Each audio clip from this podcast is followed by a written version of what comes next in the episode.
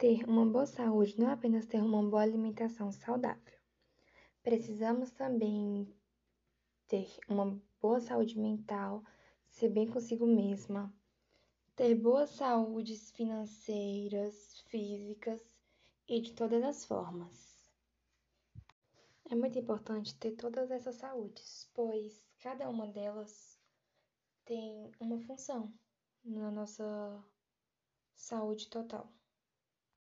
Muito importante também a gente ter a saúde física e muito também a saúde mental.